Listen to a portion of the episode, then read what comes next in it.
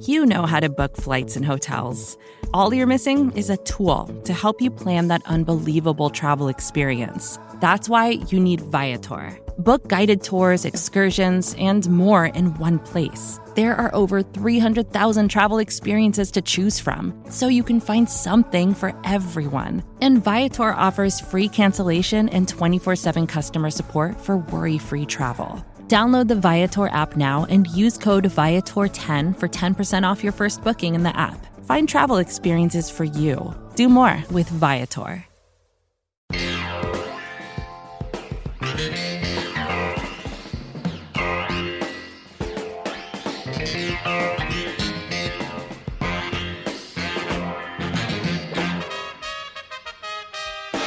What is good, everybody? Welcome to another off day debrief, part of the SB Nation NFL show. I am Rob Stats Guerrera. He is Brandon Lee Gowton. What's up, BLG?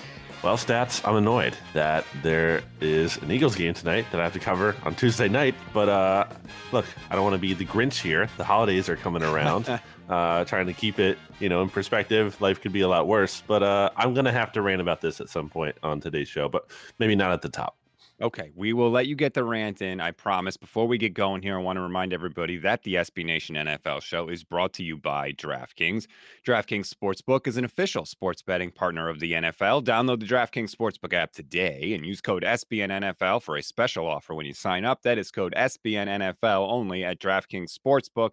I apologize for my terrible voice. I sound like the guy that sang the Grinch song um, I'm fighting off a cold here, but we are here on the SB Nation NFL show. And this is the weirdest off day debrief I think we've ever had, BLG, because like you said, we have two games that we need to react to from yesterday and two more tonight before week 15 is over.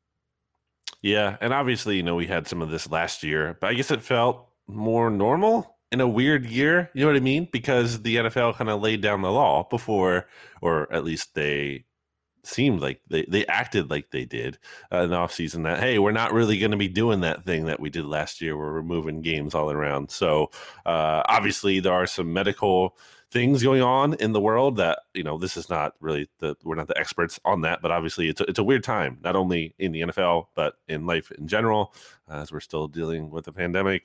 Um, so yeah it's, it's weird time stats well, all right. Let's get into some of what we saw last night. There were two games. We'll start with the earlier game. The Raiders get a last second victory over the Cleveland Browns, 16 to 14. Um, I knew the Browns were going to lose the second they get the ball back on their final possession of the game. And what do they do? And it's just so predictable. They go run, run, run, three and out, punt the ball back to the Raiders and that's it. Then Raiders go down and get the game winning field goal. Like you can't do how are we still doing this? They're so averse to risk. And I don't care that it was Nick Mullens in there. He started the game for you. like figure it out. Run, run, run, punt, and they lose the game. I, I just knew it.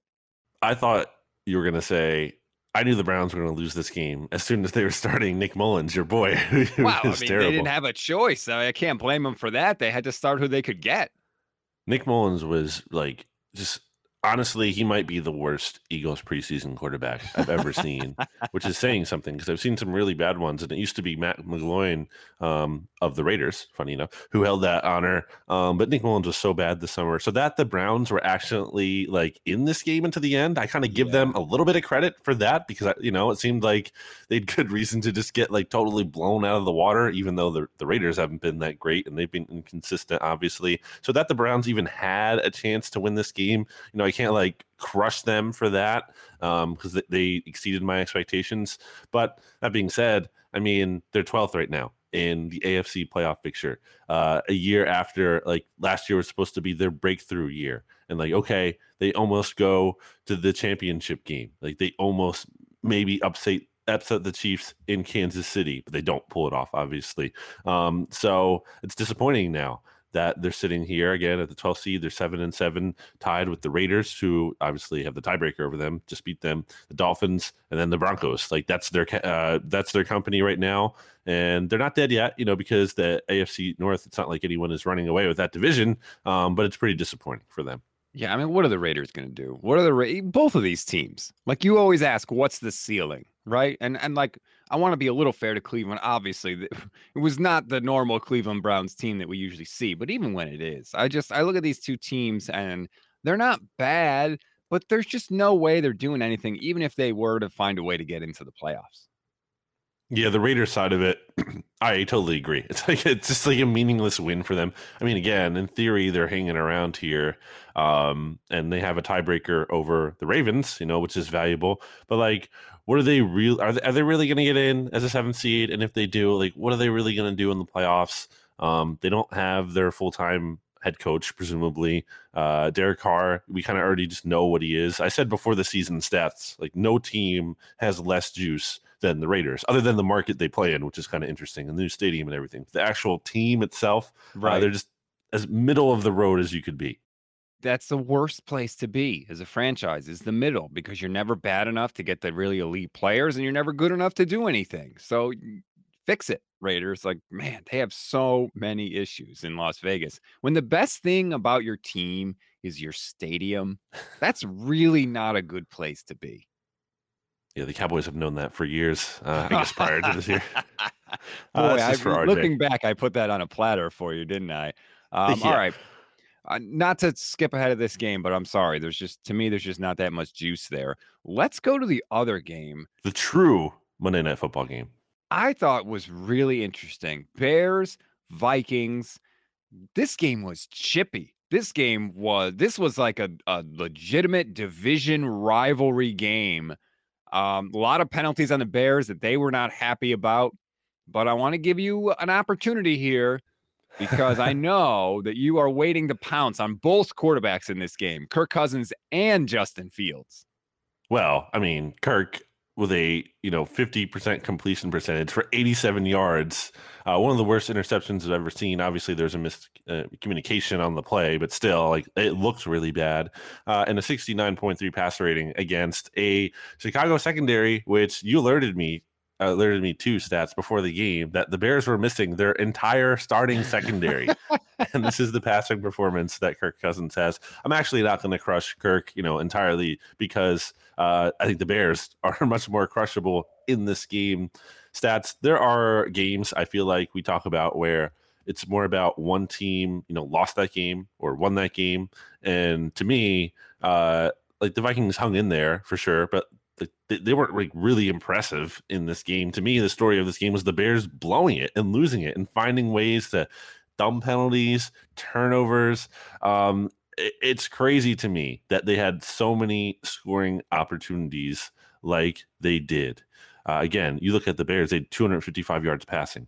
The Vikings just had 61 net total. Like that's crazy. Um, the Bears go one of five in the red zone. And obviously the, the only touchdown they had was the one at the end of the game, which was meaningless. like that is crazy. Meanwhile, you know, the Vikings only get to the red zone three times. Um, so it, it's just insane to me. Like time of possession was almost even in this game. Um, but it just wasn't close because the Vikings or the Bears rather found a way to shoot themselves in the foot uh, time after time. It wasn't like just one bad player. It wasn't just like Nagy alone. It was like as a team, it was just like a complete failure, a complete team loss. Three turnovers for the Bears and nine penalties for 91 yards. And they were not all like five yard penalties. Okay. There were multiple personal fouls, five personal fouls out of the nine total penalties. Matt Nagy got a penalty. Your head coach got a penalty. like that is bad. That is, I think it's a little bit desperation for the Bears. Like they know where they are. And, you know, Robert Quinn was upset about it after the game, saying that the refs did too much and the calls are starting to get crazy. It's like, dude, those are avoidable penalties. Bottom line unnecessary roughness, personal foul penalties are largely avoidable penalties. And you've no one to blame but yourselves. I never like pointing the finger at the refs. It felt like the Bears were melting down, really, at various points. Obviously, there was the play where Justin Fields got hit like legally. It was towards the sideline, uh, but Teven Jenkins, you know, whatever, yep. came over to defend him. And I like I, I, thought they actually did a good job of the broadcast of pointing it out. Like it's, it's fine for the offensive line that like talk to the defender, go over there, but like yeah, don't freaking hit him or whatever. Or like this, it's just dumb. Um, especially in a spot where you're trailing. Don't like shoot yourself in the foot even more. I get standing up for your quarterback, but um, speaking of that quarterback stats, uh, I feel like we should Here talk we about go. Justin Fields a little bit. Go ahead. Uh, I'm look. I am by no means saying the book is written on Justin Fields, and there were some opportunities that he had where he didn't get help in terms of some drop passes in the end of the game. Although I will say also there were some throws there to be made that he didn't make, and then those kind of led to those drop passes too. So I don't want to take all this off of Justin Fields. And uh, I think when you look around the league and you look around the context, like there aren't many rookie quarterbacks, kind of Mac Jones aside, who obviously just isn't coming off of his best game, um, who are absolutely thriving in the NFL this year. So again, book is hardly written on Justin Fields, but I think it's fair to say it would have been nice to see a little bit more from him this year, especially relative to all the expectations of him and everyone acting like it was this huge mistake for sure that teams passed on him in the draft and he's going to come in and he's going to light it up and he looks good in the first preseason game and everyone's like oh my god justin fields this is the guy he's amazing he's going to change everything. I mean i remember people saying like the bears might win the nfc north especially when there was uncertainty about what would happen with aaron rodgers and the thought that he might get traded or be out of the division still. Um, and the goalpost quickly moved on that and they're like well he's showing promise he's good he's young blah blah blah. So uh, you know, again, his career is not doomed, but you gave up this first round pick for him, by the way, which is going to be a very high, like top five pick next year. Uh, so he better be the guy. And, you know, we'll see how he does with the new head coach and everything. But I don't think he's looked quite as promising as you would have hoped.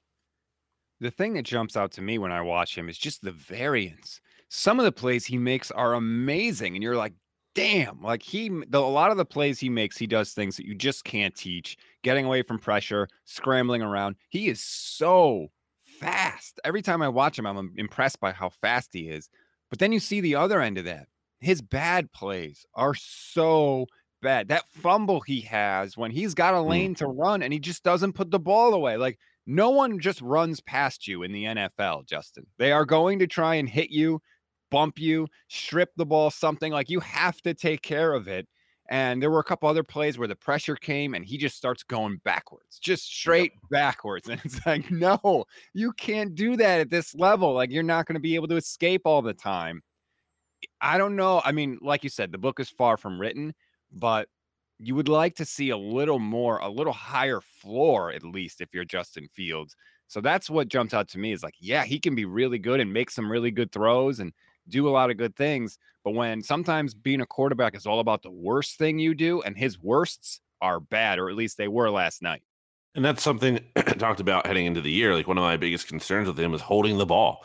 And you talked about the fumble. There was another one that he had that he recovered on the screenplay that was like dead. But like you still got to throw the ball, man. Like you got to if it's not there, throw it at the guy's feet. You know, move on to the next play. Instead, he's holding on to it. He almost like loses control of it. He's very fortunate to to recover that ball. It was weird. It was like that's an up and down in basketball. You can't like jump with the ball and land with the ball. I mean, obviously you can in football, but it's like it's just not a good look when you do that. Um, and yeah, I thought some of those sacks he took maybe you know the protection isn't great maybe no one's open down the field or whatever but like he made the play worse. And i think some of that is being a rookie and some of that you can learn. So i'm not saying you know he's going to be doing that for forever but it's troubling that you know you're seeing some of that those things and hey it's week 15 it's later in the season and some of those things are still happening. So uh, i don't think you know he's hopeless and i don't think the bears necessarily are hopeless if they can get this gm and head coaching hire right but uh i guess easier said than done Yeah, I mean, you gotta you gotta get rid of them. You just sometimes their offense just looks so boring. There were some fourth down plays, and I'm sitting there like, that's the best you could come up with. Oh, a run up the middle or a fade. Like, no, come on, man. Like, do people not watch Andy Reid? The Chiefs always have some crazy ass play on fourth down or short yardage. Sometimes it's it's by the goal line do something creative just to get you to freeze for that half second that frees you up to get the yardage that you need. I just look at the Bears and I'm like, "Wha- no part of this looks good or interesting or fun or creative. It just, it's all bad in Chicago. Nagy's got to go and Pace has to go. Who do you think the Bears should hire? Stats, assuming. Uh, I mean, Matt. Honestly, after that kind of game uh, on Monday night, I feel like that's kind of the game that should get a head coach fired because again, it just felt like the Bears were melting down. It felt like this is over. Uh, I know the Bears have never fired a head coach in season. It's like them and the Ravens, as was mentioned on last night's broadcast, who've never done it. Obviously, the Ravens have been around a lot less longer than the Bears, and maybe that's kind of you know something they're just not going to do on principle because you know it's just how they operate or whatever. But uh, I mean, there's kind of an advantage to it now, though, more than ever because of the NFL's new rule they're trying out, you know, this offseason, or not this offseason, even just late in this season, where uh, teams will be allowed to talk to coaches earlier than ever. Um, so why not create that opening and kind of signal to candidates, hey, there is an opening here. Like, talk to us. Like, we want to make this work. Um, so will be interesting to see how that goes. Um, Doug Pederson, obviously, I think should be, but I don't know if they're really going to go back to like that, you know, kind of Andy Reid you know tree where Nagy is from? Like, how much of a difference are you seeing uh, other than you know Doug has the Super Bowl on his resume? um, I don't know. I don't know that I like someone jumps out to me as an obvious great candidate for them. I think it has to kind of be more of an offensive guy, um, you know, to kind of come in and work with Fields. Uh, but but I'm not sure. If I had my the person that I thought was my young quarterback in place, like seemingly the Bears do, you to me you have to go with an offensive head coach because if you don't and you also hire a great offensive coordinator and and things go well that coordinator is going to leave to become a head coach and then you're going to have to replace him and potentially learn a new system and it just it to me it makes it harder for you to win consistently. So if i were the bears i would say okay let's get an offensive coach. Maybe a doug pederson i take a look at that. I take a look at eric bieniemy although i do think you know, a little bit of the shine is off Eric Bieniemy because the Chiefs' offense hasn't exactly been lighting people up like they have in the past. So I think that that has sort of cooled his uh, interest, or I don't know, however you want to say it. Um, and I would honestly, I would. I don't want to say Brian Daboll because I just hate the way he ignores the run. What about uh Byron Leftwich? I know he's getting a lot of buzz. Jay Glazer said, you know, to Jacksonville, but I think coming from thinking about it as we're we're talking here, like, you know, I think one thing that's been wrong with the Bears offense is like, where's the vertical element? Like, you have Darnell right. Mooney, like he's pretty good, but like even last night, like where are these deep? Like, why aren't there aggressive shots down the field? And maybe part of it's because they don't fully trust their offensive line. Um, but like, I don't know. I think someone coming from Bruce Arians, you know, where Bruce Arians wants to get the ball down the field, maybe that could be a good mm-hmm. thing. Right. Uh, if you want a vertical offense, go with the guy from the no brisket, no biscuit coaching tree. I just I don't know about Byron Leftwich. How much credit do we give him when you have Tom Brady, Mike Evans, Chris Godwin, Rob Gronkowski? I'm not saying that he's not good. I'm just saying it's to me it's hard to differentiate. Hey, this guy's a really good play caller and offensive mind from this guy's got a a field full of studs. Yeah, that's fair. And obviously, not coming off their best game where they got shut out. But I think, again, just being around Arians, I think, is where I kind of see the value in that. And I think uh, seeing some of the success that the Eagles had with Doug Pederson, a former quarterback, I think there is something tapping into uh, the right former quarterback who played in the NFL uh, that can have value. I know a big reason why the Eagles were so aggressive um, was because, you know, Doug was obviously willing to listen to the analytics, but from a like a player level and why he was able to translate to that to the team because like he played in the NFL, he wants to be the, like as a quarterback, you want to keep playing. Like, you don't want to have the punt team or field goal team want to come in. You want to be out there in fourth down and, and try to make a play. So, uh, so maybe that would be good. But um, again, yeah, a lot of pressure. And it's a bummer that they're not going to have this top five pick uh, to help them because it's going to be going to the Giants instead. But uh, that's where they are right now.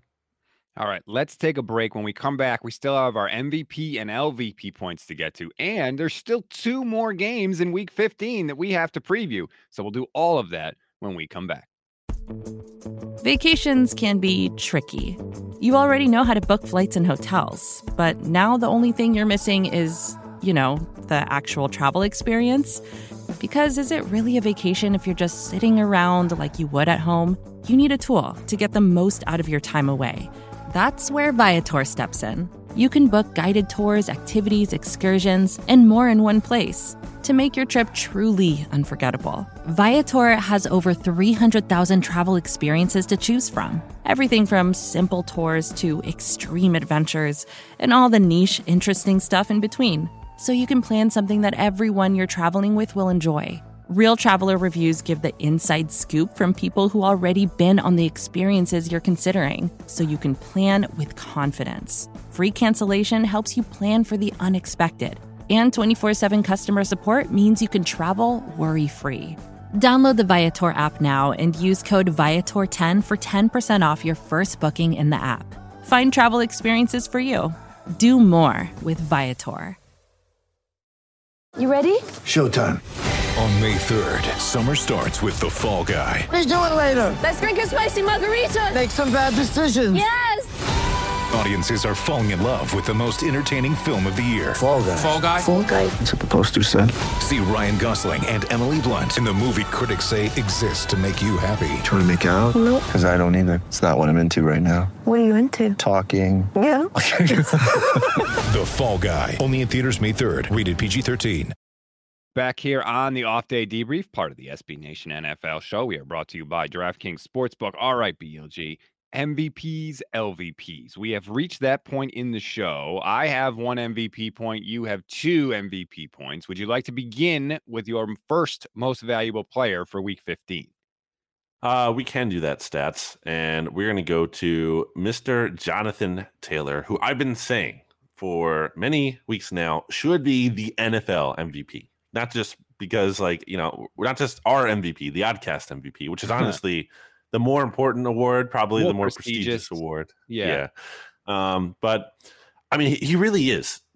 Stats. If the Colts don't have Jonathan Taylor, they're not sniffing the playoffs. Like I think this is very clear. So against the Patriots, the big bad Patriots, who I saw a lot of people going into Saturday's game who were like, "Why are the Colts favored by two and a half?" I think you guys might have said that on uh, the look ahead.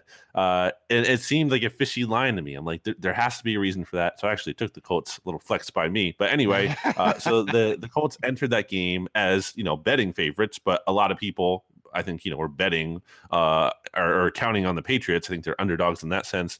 And Jonathan Taylor goes out. He goes 29 for 170, 5.9 average, and the game sealing touchdown against a loaded box when the Patriots knew the Colts were running because they're trying to run out the clock at the end of the game. And this isn't like this run exemplified that it's not just the fact that you know there's a really good run blocking offensive line in Indy. Like no, there were like two open field tacklers on that play, uh, and Jonathan Taylor made both of them miss and took it to the house and ended the game. And that's a really big deal. Um, Jonathan Taylor stats has 424 more rushing yards on just eight more carries than Joe Mixon in second place this year. That's nuts. Um, and Wow. like to, to demonstrate again the value that Jonathan Taylor has, I want to kind of show you or give more context for the quarterback here of the Colts who had five of 12 for 57 yards, one touchdown, which I will get to in a little bit, an interception, and a 49.7 passer rating in this game. And again, that touchdown, if you didn't see it, was on a play where it's basically like a forward handoff. Like it was not a pass by any means. It took like no skill from Carson Wentz. And obviously, people are going to say, oh, you're just bitter about Carson Wentz or whatever. I mean, no, no, that's a touchdown pass. I can say for sure I could have thrown. It was a drop pass. Yeah, it's like nothing, and and I don't think people are arguing that anyway. But you take that bogus touchdown pass out. Carson Wentz was four of eleven for forty nine yards, zero touchdowns, an interception, and a thirteen point one passer rating against the Patriots, who've been on this big winning streak. Like Jonathan Taylor, easy. I, I legitimately believe he should be the MVP, especially with Tom Brady, who we talked about last week being the favorite, coming off one of the you know worst games of his career.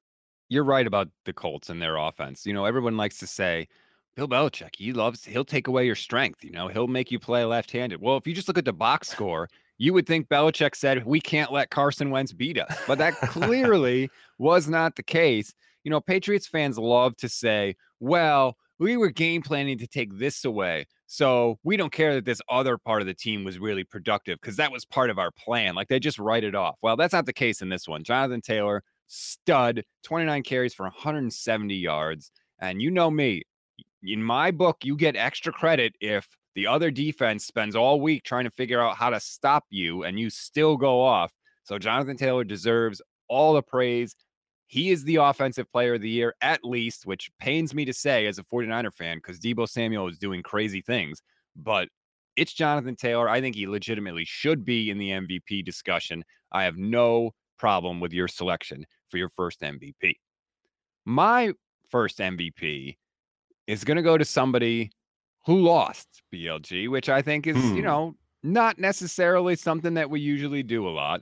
And maybe this is just me, you know, getting up on my soapbox here. But if you'll allow me, I'm giving the MVP to John Harbaugh. Hmm. John Harbaugh for making the decision, the correct decision, by the way, to go for two at the end of the Packers game. Now, obviously, they didn't get it. We know that. But I give credit to John Harbaugh. The reason he's my MVP is because he does smart things consistently, regardless of the bro- the blowback that he is going to get from everybody, especially the idiots that don't understand analytics and how they work. Which, by the way, can I just say for the record, analytics does not mean go for it on fourth down every single time. I know that's what people like to think. That's not actually what they say. Sometimes the analytics tell you to kick, and sometimes coaches say, forget that, we're going for it anyway.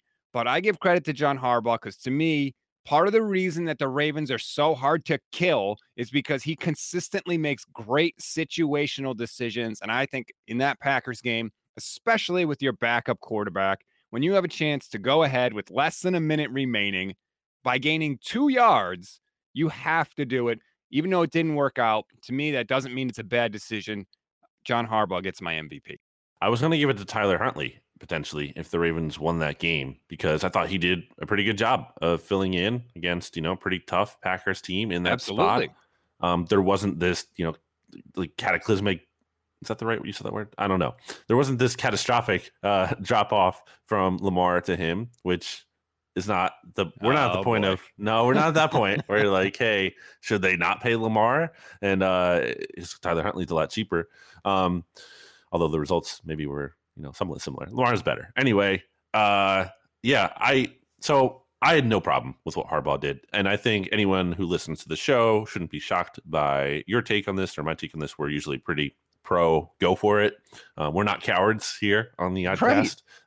But uh, I, I mean, again, I think a lot of people look at that decision and say like that's an analytics decision, kind of like you touched on in Monday Football Monday touched on. When I, I really don't think you know it's it's more of a coin flip. I think in that spot typically, um, but I'm all in favor of being aggressive. Now, I think you could argue, you know, the play call could have been better because Yes. I don't love the whole cut the field in half thing and roll out. And also, it seemed like you were trying to win the game on like Tyler Huntley's arm, where like you're again, you're, you took his mobility out of the picture. Like he was having success, especially on that drive, like sitting in the pocket, waiting for something, and then if nothing was there, he could take off and make a play happen. While in that play, couldn't really do that. It's like you're rolling out, and uh, you like either the throw is there or it isn't. So I, I didn't love the play call. So that's definitely, um, I think that part of it is is worth criticizing.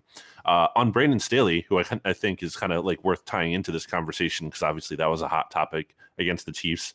I think he did the right things too. Again, some of the play calls might not have been good. And actually, if anything, I kind of have a take here that I don't think he was aggressive enough because there was a point in that game on Thursday night, and this happens a lot, and I feel like it doesn't get talked about enough. Stats. So now I have my platform to to whine about it here or bring it to light here. If you have a chance to go for two and make it a nine point game, like the Chargers did in that game, why aren't you doing it? It's two yards. You can make a whole nother. You can get a whole nother possession. The two point conversion. Like, and the the thing is too, if you miss it, it's still a seven point game. So the other team's probably just going to kick the extra point anyway. It's not like you're, you know, it's not like you're going for you know eight and then oh you, you don't get it now we're only up six and now they can get the extra point and get ahead easily no it's like you have a chance to get either two possessions and like what's the risk so if anything i don't think the chargers were aggressive enough in that game and i was saying it at the time as i was watching on thursday night uh so that's what i'll say about that I totally agree with you. The extra possession means everything. Yards and points have never been cheaper in the NFL than they are right now. The needing the extra possession changes the rest of the entirety of the game. So I totally agree with you. But I like that Brandon Staley and John Harbaugh after the game were like, "Yep, we're doing it because we think it's the best thing to do, and we're not going to apologize for it." And if enough coaches do that, we will drag these Neanderthal people who don't want to actually take the time to understand what analytics actually are, and we will drag them over to enlightenment and eh, all the things that people said about baseball when the analytics movement was taking over baseball were all proven wrong. Yet we're dragging out all the same stupid, flawed logic when it comes to football, as if football is so complicated and so much different. It's not. It's not. So credit to Brandon Staley, credit to John Harbaugh.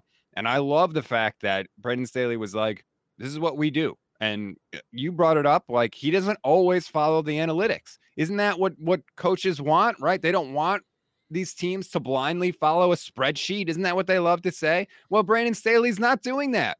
He's looking at the numbers and he's deciding for himself what he wants to do. That's supposed to be the ideal that everybody's clamoring for. Yet, even when we get that, people complain because we're too concerned with results over process.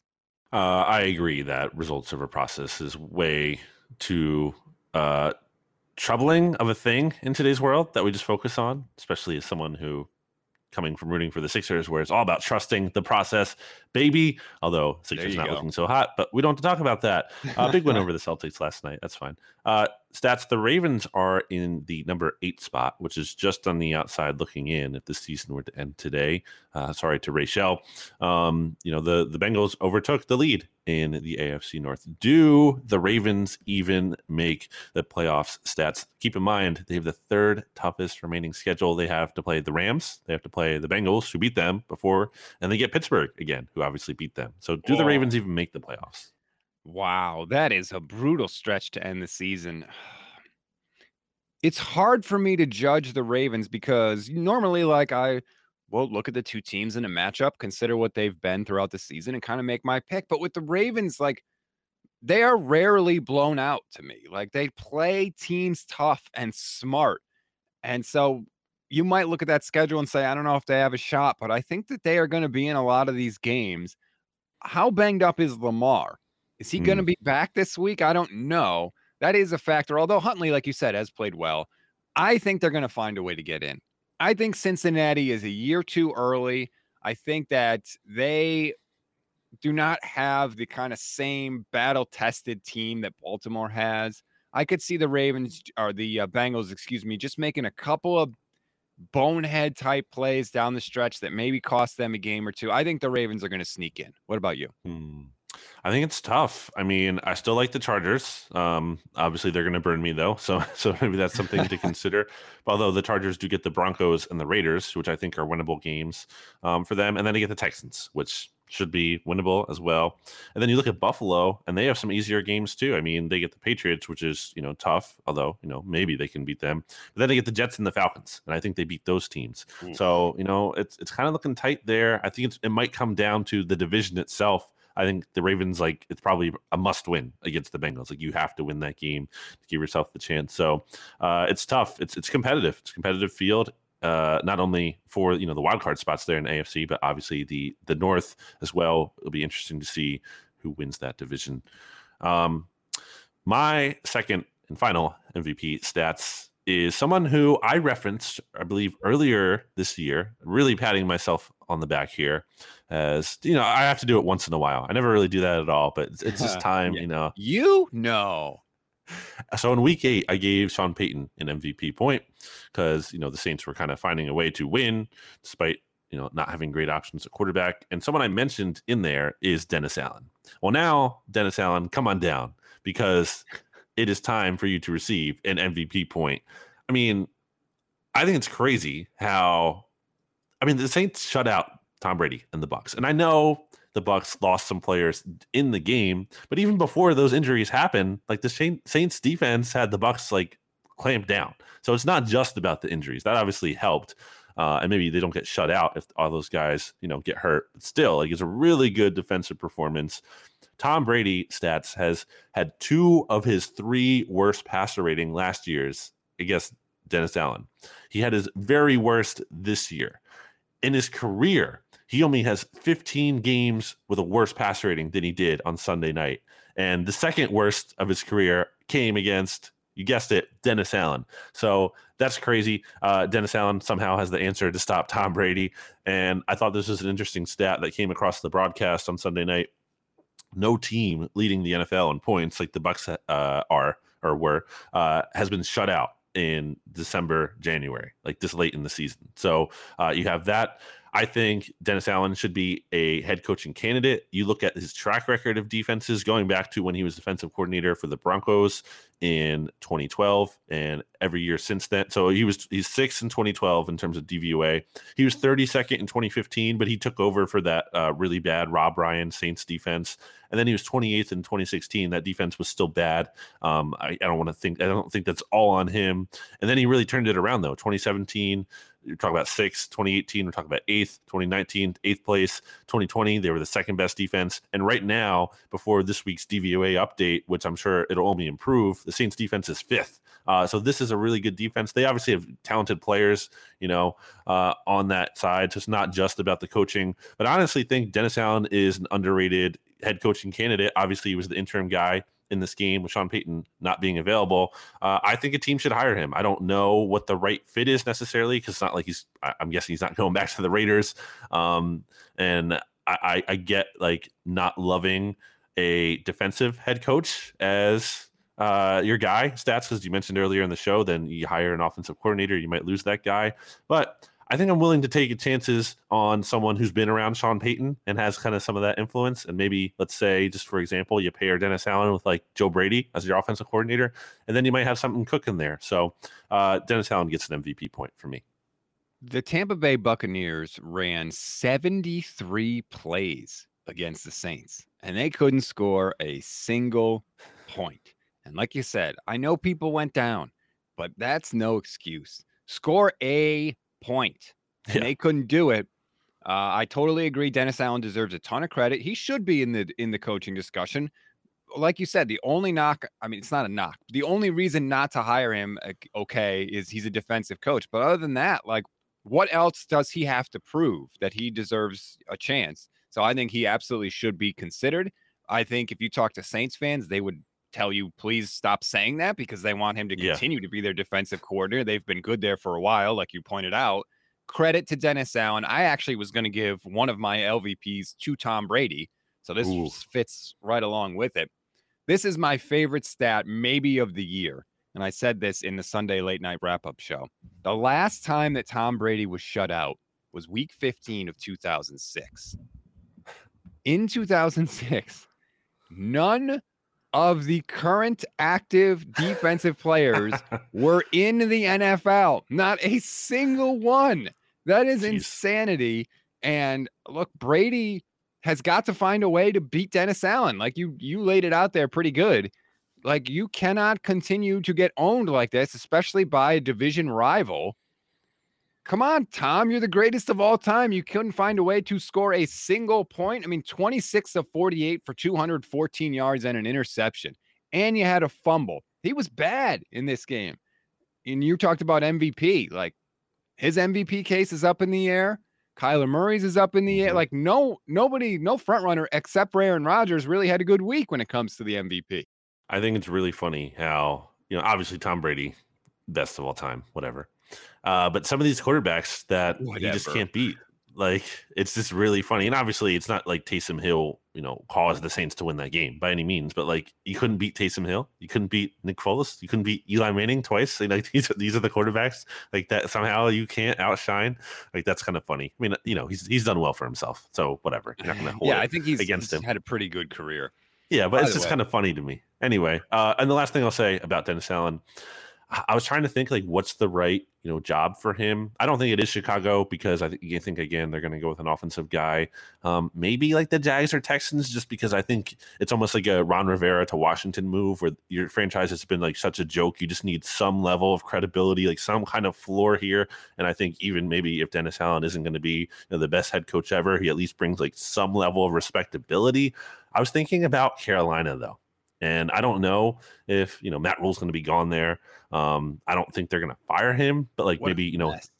he would leave maybe because it's just you know a mess there. Not thinking that's like the most likely outcome, but if that did happen, That'd be that'd be intriguing to me because Carolina has some defensive pieces, obviously Brian Burns uh, and company. So that's something I would keep an eye on, and, and something I could envision there being a uh, and and obviously to then just the Panthers too, just like being like, yes, okay, we got we got Dennis Allen away from the Saints, now he's our, right. our guy. So uh, yeah, that's something I'd keep an eye on. I think if you were a team like this is just the hypothetical, but like if you were a team that was going to use like a bridge quarterback, right? Like if you were a team let's say like the Steelers decided to trade for Jimmy Garoppolo. then I could see bringing in a defensive head coach like a obviously not Bruce Allen's not going to the Steelers, but you see right. what I'm saying. Like if you don't have that young franchise quarterback, then I think you're fine to hire a defensive coach because you're you're at a different point in your franchise's trajectory. So I think there's a there's a landing spot for him for sure. Um, okay, maybe Seattle that's a good point. If Russ stays, which I think I think one of them will stay. Pete and Russ, one will be in Seattle next year. I think it's going to be Russ, but uh, we'll see. But that would be, please don't do that. Don't put Dennis Allen in my division. Come on now. Um, all right, my second LVP of the week goes to Cliff Kingsbury of the Arizona Cardinals. You lost to the Lions, dude, and you didn't yeah. just lose to the Lions. This wasn't like a fluky thing where the Lions caught a Hail Mary at the end of the game that was tipped six mm-hmm. times. They spanked you. They whooped you 30 to 12. They ran all over you. And the most telling thing to me, BLG, after the game, Kyler Murray flat out said, We were not prepared, and it showed. Like maybe he didn't mean to, but that falls to me directly on your head coach. And I know the Cardinals are still very good. They're still 10 and 4. And sometimes teams take other teams lightly. But like you're trying to get the number one seed if you're the Cardinals. And to go out and get spanked like that and to have your franchise quarterback say after the game, it was Cliff Kingsbury's fault, basically. That to me gets you the LVP. Cardinals are not trending in a good way. Stats, I would no. say. Uh, I think you know, it's kind of cliche, but it's about like, oh, it's about which teams are playing their best football, you know, at the right time. Uh, but there's truth to that, and I think the Cardinals probably peaked too soon, and I think you're kind of seeing a similar thing with the Titans in the AFC, and it's just hard to feel good about both of those teams' outlooks, given the injury, given some of these disappointing losses to bad teams. Uh, I, I don't know, man. I thought Kyler, you know, this was supposed to be the year like I thought, okay, he has turned the corner. He is the MVP, or at least he's in that conversation. And it kind of hasn't been as great since. And obviously, the coaching is something you're always just not going to fully trust. I don't think anyone has ever been like, I trust Cliff Kingsbury unequivocally, and he's the guy. And he don't worry about this, he's got it. um, so it's really weird because they're ten and four. They've obviously been really good. They still have, even with their injuries, some very talented players on that team, but they're the fourth seed now and they might drop out of that. They might drop to a wild card spot. You know, we're recording this obviously before the Rams play on Tuesday night here. But if the Rams win, then they're 10 and 4 as well. Um, and they can make a push towards the end of the season here. The Rams, who do they have left? They still get the oh, they have a tougher schedule. They have the, the Ravens, 49ers, and the Vikings. So not a guarantee that they can overtake the cards. Um, and meanwhile, the cards who do they have? They have the Cowboys, Colts, and then the Seahawks. So eh, not necessarily cakewalk there's, for them either. So there's a scenario where the 49ers yeah. sneak into the division lead by the end of the year. It's well, it's poss- it's not probable, it's possible. There's that too. And who does San Fran have? They have the Tex uh, the Titans on Thursday, then okay. they have the Texans, and then they have the Rams. Okay, so yeah, it's it's possible. Um, but yeah, that'd be really disappointing though. Like, just I know again, you just said that's not likely, but imagine you're the Cardinals. You're like, okay, you know, we have the one seed on lock. You lose to Green Bay, so it's not guaranteed. But okay, then Green Bay slipped a little bit there, or whatever. Okay, one seed, two seed, we're gonna get something here, right? or, or at least top four seed because you have double digit wins, and then they get a wild card spot. Like that would be that'd be really, really, really disappointing and I know that Cardinals fans are are this has to be in the back of their mind. BLG last year they start six and three, and then they lose five out of their next seven games to finish the season eight and eight, including losing to CJ Beathard in Week 16 oh. at home when a win would have put them into the playoffs. They're already being asked, like, "Hey, is this another late season collapse?" And you know they can say all the right things but they lost to the Rams. They lost to the Lions. If they lose to the Colts to make it three straight losses, How could everybody in that locker room not be thinking, "Oh no, here we go again"? Uh, that's like a Kirk Cousins right there in terms of like, hey, season's on the line, got to beat the the Bears who have nothing to play for and aren't playing all their starters. So up, Vikings lost to them 2018. Eagles get in the playoffs, or when they played the Giants, I believe in 2016. Uh, when he was still with Washington, same kind of deal. So yeah, uh, not great, not great to be in that position. I have I no definitely idea why you just decided to just ram that Kirk Cousins dig into there. because that's what it was. That's the same kind of situation that you were kind of talking about last year. That was exactly what happened with Kirk in those situations. The guy that you and RJ stick your neck out for. Primetime Um, win last night. Count it. Okay, great against the Bears. Um, so anyway, uh, I'm gonna go to my LVP stats and allow me to rant here because I've been pent up about this. I actually was recording uh, BGN Radio with my co-host Jimmy Kempski last week as the Eagles Washington game and all the other games were being moved, and I basically just lost my mind. Uh, dropped some big f bombs on there because I was just I was really angry, and I've had the time to stew about it all weekend and I'm still really angry. This is so stupid. This is so dumb. And by the way, quick interjection here. I don't remember if you listened to it or you not listened to it. If you mentioned it earlier in the show, obviously no power rankings this week, in part because, uh, or at least I will be doing them, but they'll be posted on Wednesday instead of normally Tuesday morning because we still have two games left to play. Um, and it's so ridiculous. I can't speak for the other games. Like I don't have the intimate knowledge of those situations as much as to why they were scheduled. I think it's reasonable that they moved the one, uh, the Cleveland game from Saturday to Monday. That's, that's still within week 15. And they also moved it to five o'clock. It's not like, you know, they moved it to the night. So they, they, they fit that in in a reasonable time. Uh, I don't know about the Seahawks and, and Rams one as much, but I do know about the Eagles Washington game and anyone who was going to accuse me of being like a homer about this, like, oh, you're just mad because the Eagles got screwed or whatever. And if it was Washington getting screwed, you wouldn't say anything. That is BS. I would crush the Eagles. No, anyone who knows me knows I have no problem crushing the Eagles when they deserve to be crushed. I've crushed them for much less. If the Eagles were in this situation where they had a COVID outbreak that stemmed, at least seemingly so, like Washington's did, from Montez Sweat, who went on the record in the offseason and talked about how he's not going to get the vaccine and he doesn't need to worry about COVID about uh, until it, it happens to him and I don't remember if he said these exact words, but you know, a lot of players who didn't want to get vaccinated, and a lot of people who don't talk about personal choice and everything. It's not just personal choice, man. Like a lot of people are impacted by this, and there are way worse things in the world. So I'm not trying to seem make it seem like this is some massive tragedy, but it's a pretty big pain in the butt for a lot of people who, you know, it's a holiday week travel plans screwed up. Imagine if you like you were traveling to Philly for this game and you know you're booking your hotel and everything. That's all screwed up. The NFL had no regard uh, for the fact that there's also a Philadelphia Flyers game tonight at uh, you know the, the which is like this, the Flyers Stadium for people who don't know is literally right across the street from the Eagles Stadium, and they share the parking lots there. And none of those parking Oh. lots now are going to be able to be used for the Eagles. Um, like this is just a mess, and it- it's it's so unavoidable. It didn't need to happen. Again, I have no idea why Washington is getting the benefit of the doubt. Again, this very clearly, to me at least, stemmed from an unvaccinated player. And like, we're really acting like Washington did all the right things with the protocol. Like, again, I don't have the intimate knowledge that they did do things wrong and that I saw how, you know, things were working in their organization. But this is the same organization that can't get Sean Taylor's retirement or um, not his retirement, his you know retiring his jersey. Like they could this his honoring, like they couldn't get that right. They botched that in a lot of ways. This is the same state uh, team that, like whose stadium is like revered or not revered, regarded as the worst in the league, whose press box is the worst in the league. They, the Washington gets everything wrong. So we're just like we're assuming they got it right in this case, and it was just like a, a case. Oh, it was bad luck. What can you do? No, and like I, I'm sick and tired of hearing like things are unfair in life. Like I get that. I've experienced that. We all have.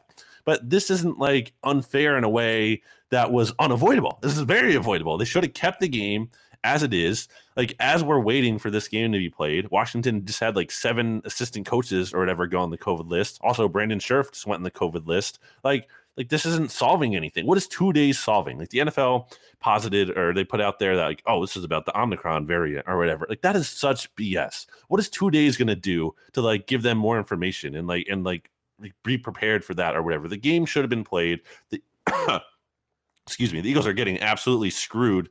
They have to play now on you know Tuesday here, and they get a short week against the Giants, who are, are bad and what. But it's the principle. Like it's not about who they're playing. It's like they they shouldn't have to have the short week. And even though it is the Giants, there's a uh, we, we would think there might be a higher risk of injury for some of these Eagles players who are not going to get you know the the full rest and be able to kind of get ready like they usually would for a Sunday game.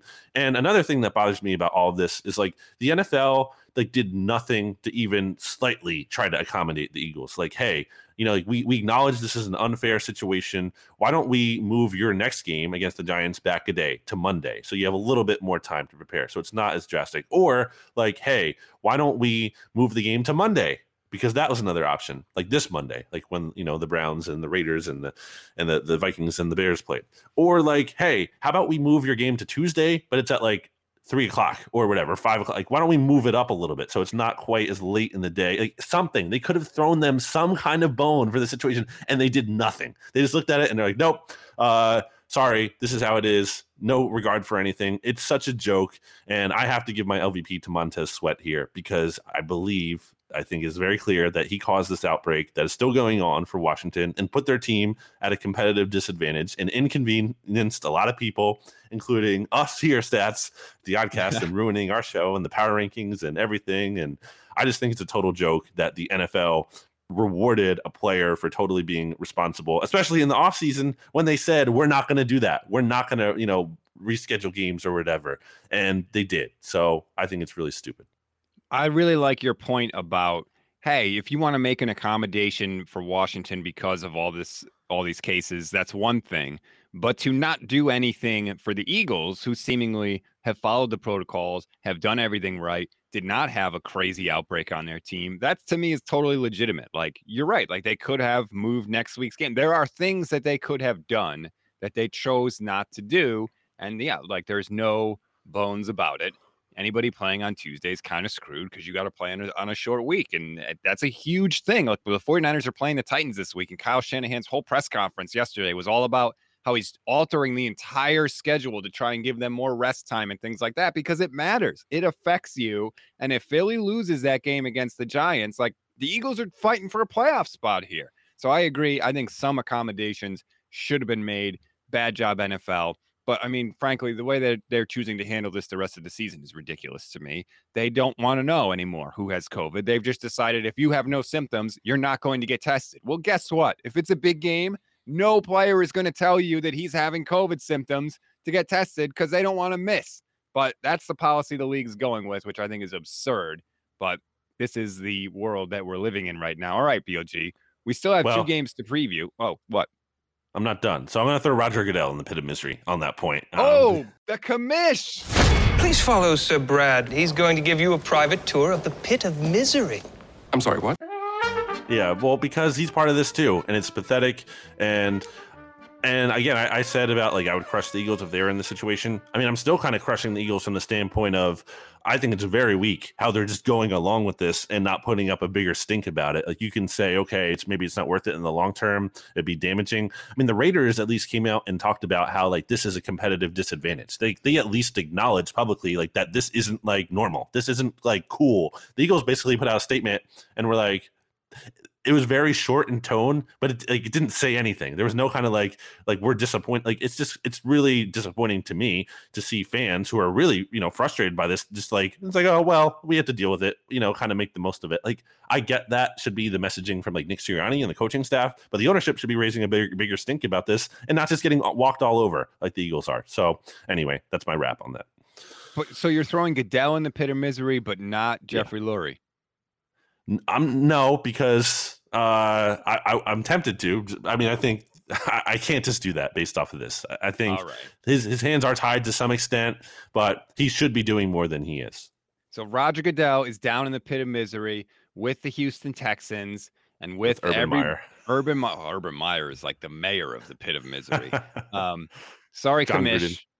John, oh, yeah, gee, what a, the pit of misery that, that is a miserable place as you would expect. All right, two games tonight. Let's start with Washington and Philly. Looks like Jalen Hurts is going to get be the guy for the Eagles. How much does a win here help the kind of Jalen Hurts legacy, so to speak? Well, it's a big deal, stats, because if the Eagles win tonight against Washington, they have a 38% chance of making the playoffs, according to 538's playoff odds. And if they lose, it's a 6% chance. So it's a really big game. And it is interesting that Jalen Hurts is playing in this game for sure, because it was looking a lot less certain if the game was going to be on Sunday. Now you could be like, oh, well, that's an advantage that the Eagles have now because the game is moved.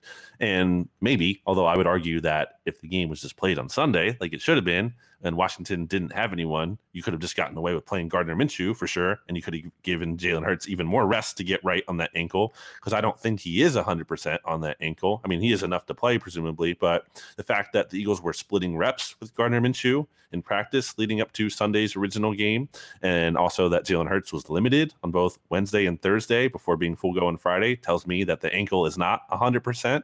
And I also believe it was Dallas Goedert who said something to the effect of that, like, hey, Jalen Hurts is limping a lot less than he was two weeks ago. But when you're saying that, that kind of reads to me like, okay, so he is still limping a little bit, just less. Right. um, so it's a really big game for him. Uh, it's kind of hard to analyze this Washington game, and that's been an annoying thing about all this because like I don't know. We don't know who's going to be available until like 4 p.m., which is the cutoff today when players can be activated or not. Like as of right now, as of 10:09 a.m., from what I'm seeing, and I haven't caught up fully on Twitter uh, here, like Garrett Gilbert is currently starting for, or Kyle Shurmur is starting for Washington at quarterback. So uh, not great. So yeah, I feel like this is a game that the Eagles they have to win. There's no good reason. I don't care even if Washington is getting players back from COVID um, because a lot of them have missed practice and prep time. And I just think you know you're at home. It's a big spot. You're coming not only off your bye week, but this extra rest too. So you're plenty rested. Uh, you're getting Jordan Howard back, who was important when the Eagles were really you know, it's pounding the rock on teams. So to me, there are no excuses. I know the Eagles just lost Landon Dickerson to the COVID list, and that's unfortunate. Um, and you know, I'm kind of concerning because Andre Dillard tested positive too. So hopefully, for their sake, there aren't any more offensive line absences, especially to the other starters. But uh, I don't care about it. I think Jalen Hurts has to come through with a win. Not only not only here in this game, like which is really important to start off this four game stretch. Uh, as the Eagles try to get into the a wild card spot. Um, but the whole the whole course of it, like this is a really big situation for Jalen Hurts. If if he chokes and like he goes out like he did against the Giants in Week 12 and is you know zero touchdowns, three interceptions, and it's really bad. I mean, it's not even a question. Like that guy can't be your guy. It'd be interesting. You get the win over Washington. They have the head-to-head tiebreaker against the Saints, which could be a factor because a win there would put everybody at seven and seven. And you look at the remaining schedule; they got Washington again, the Giants, and the Cowboys. Like it's, I could see the Eagles sneaking in as the seventh seed here. It's possible. Um, it's tough because the Vikings are likely going to have the tiebreaker over the Eagles because that comes down to the strength of victory one, and the Vikings are like way ahead of the Eagles in that. Now you look at the Viking schedule though and they still have to play some tough teams in Green Bay. So to play the Rams, and then they get the Bears again. Um, and then, and then you know the Bears game, for as much as uh, you know, it looks like the Bears were incompetent and didn't score to the end. Uh, you know that game wasn't like a total blowout by any means. So maybe you know, unless your boy Kirk Cousins comes through for you, uh, not a guarantee. And then we have the Saints, as you mentioned, too. They have a tougher schedule, or no, actually, sorry, they have the easier schedule. They have the Dolphins this week, who are hot, but you know, a winnable game, I would say. And then they get the Panthers, who I just don't believe in at all, and the Falcons, who I also just don't believe in at all. So uh, it's it's. I think it's gonna be close. I think it's gonna be tough.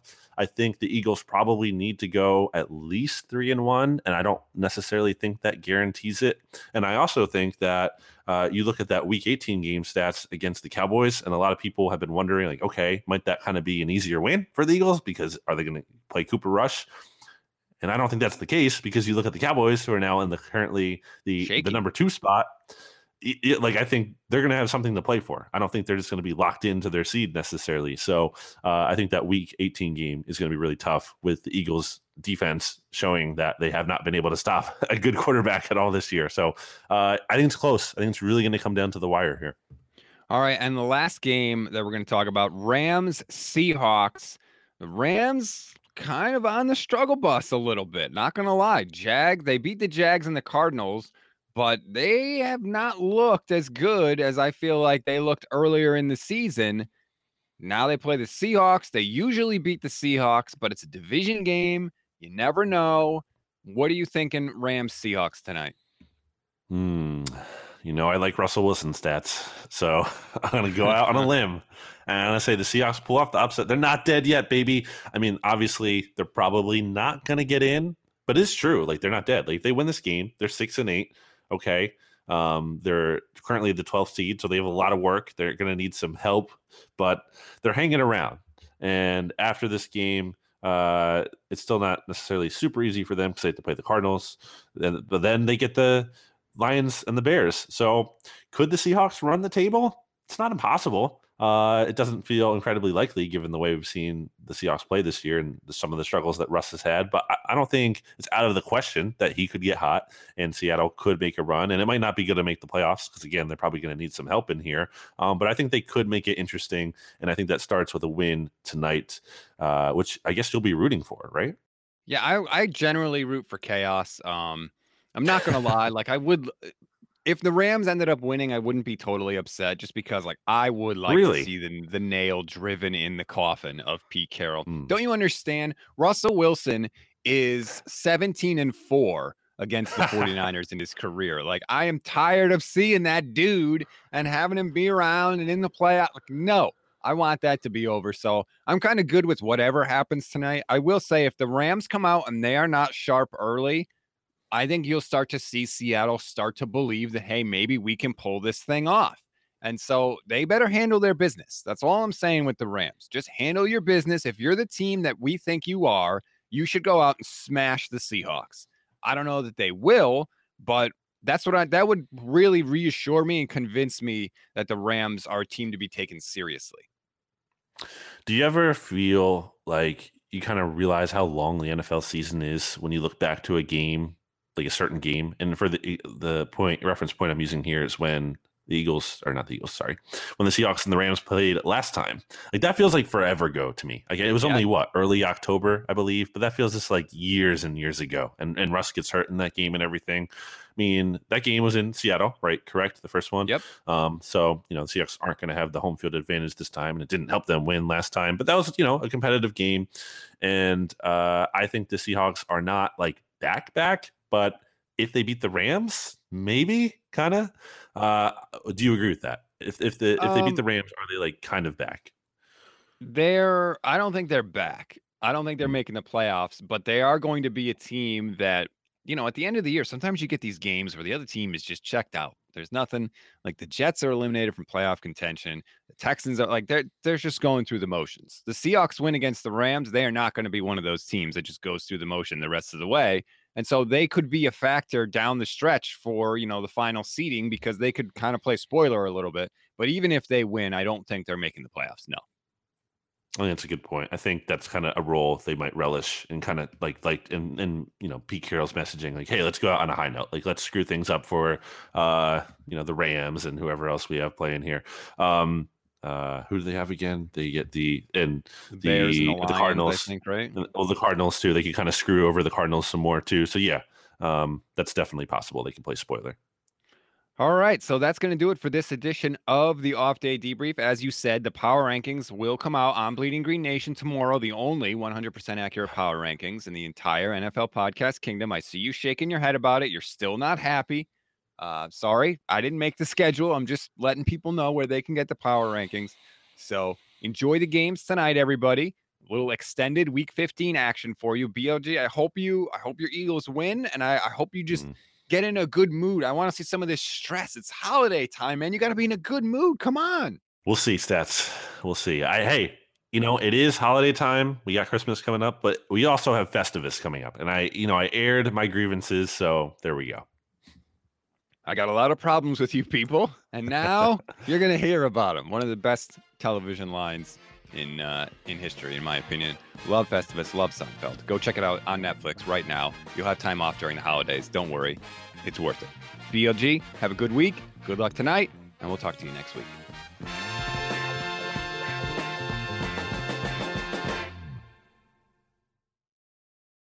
Support for this show comes from Fundrise. Buy low, sell high. It's easy to say, hard to do.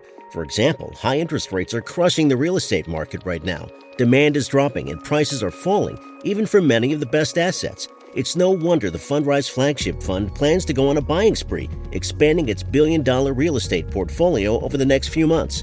You can add the Fundrise Flagship Fund to your portfolio in just minutes and with as little as $10 by visiting fundrise.com/fox. Carefully consider the investment objectives, risks, charges and expenses of the Fundrise Flagship Fund before investing.